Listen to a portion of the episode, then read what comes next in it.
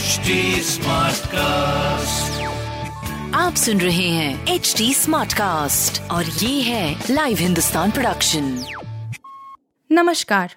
ये रही आज की सबसे बड़ी खबरें।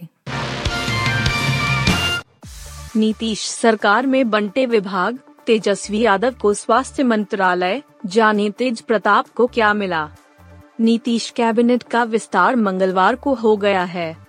राजभवन में कुल इकतीस मंत्रियों ने शपथ दिलाई गई। वहीं आज ही मंत्रियों के बीच विभागों का भी बंटवारा हो गया है। मुख्यमंत्री नीतीश कुमार के पास सामान्य प्रशासन और गृह विभाग समेत कुल पाँच मंत्रालय रहेंगे। वहीं उप मुख्यमंत्री तेजस्वी यादव को स्वास्थ्य और पथ निर्माण समेत चार मंत्रालय दिए गए हैं। कश्मीर में इतबुप जवानों को लेकर जा रही बस खाई में गिरी, सात की मौत बत्तीस घायलों में आठ की हालत गंभीर। जम्मू और कश्मीर के पहलगाम में मंगलवार को बड़ा हादसा हुआ। आईटीबीपी जवानों को लेकर जा रही बस चंदनवाड़ी इलाके में खाई में गिर गई। हादसे में सात जवानों की मौत हो गई है, जिनमें आईटीबीपी के छह और एक पुलिसकर्मी शामिल है। बत्तीस जवान घायल हैं, जिनमें आठ की हालत गंभीर बनी हुई है। नाटो जैसा सिस्टम खड़ा करना चाहते हैं पश्चिमी देश किस पर बरसे पुतिन? रूसी राष्ट्रपति व्लादिमीर पुतिन ने पश्चिमी देशों पर एक बार फिर से जमकर निशाना साधा है। उन्होंने मंगलवार को कहा कि पश्चिमी देश एशिया प्रशांत क्षेत्र में नेटो जैसे सिस्टम का विस्तार करने की मांग कर रहे हैं। इतना ही नहीं, उन्होंने यूक्रेन के साथ चल रहे संघर्ष पर भी अपनी बात रखी और अमेरिका के हस्तक्षेप पर भी निशाना साधा है। साथ ही ताइवान का भी ज़िक्र किया। जेल पहुँचा उर्फी जावेद को ब्लैकमेल करने वाला कास्टिंग डायरेक्टर। उर्फी जावेद ने एक पोस्ट लिखकर बताया था कि एक शख्स उन्हें दो सालों से परेशान कर रहा है। उर्फी ने चैट भी शेयर किया था। उन्होंने दावा किया कि शख्स उनसे वीडियो सेक्स के लिए कह रहा था।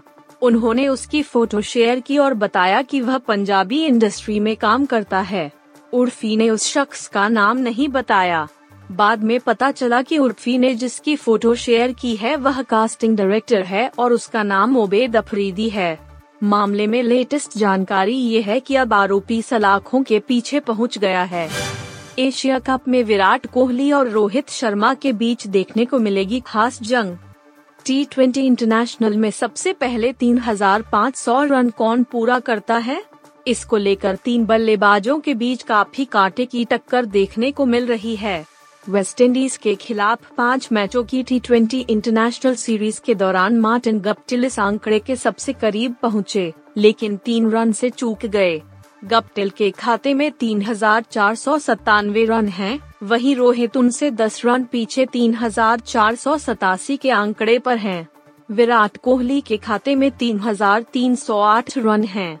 27 अगस्त से एशिया कप खेला जाना है और टीम इंडिया को अपना पहला मैच इस टूर्नामेंट में पाकिस्तान के खिलाफ 28 अगस्त को खेलना है।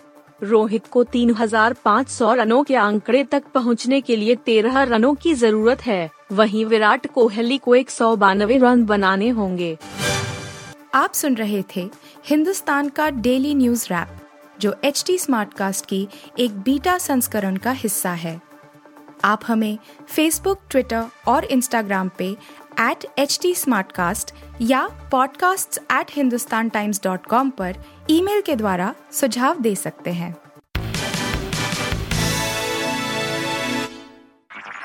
आप सुन रहे हैं एच टी और ये था live Hindustan production HD Smartcast.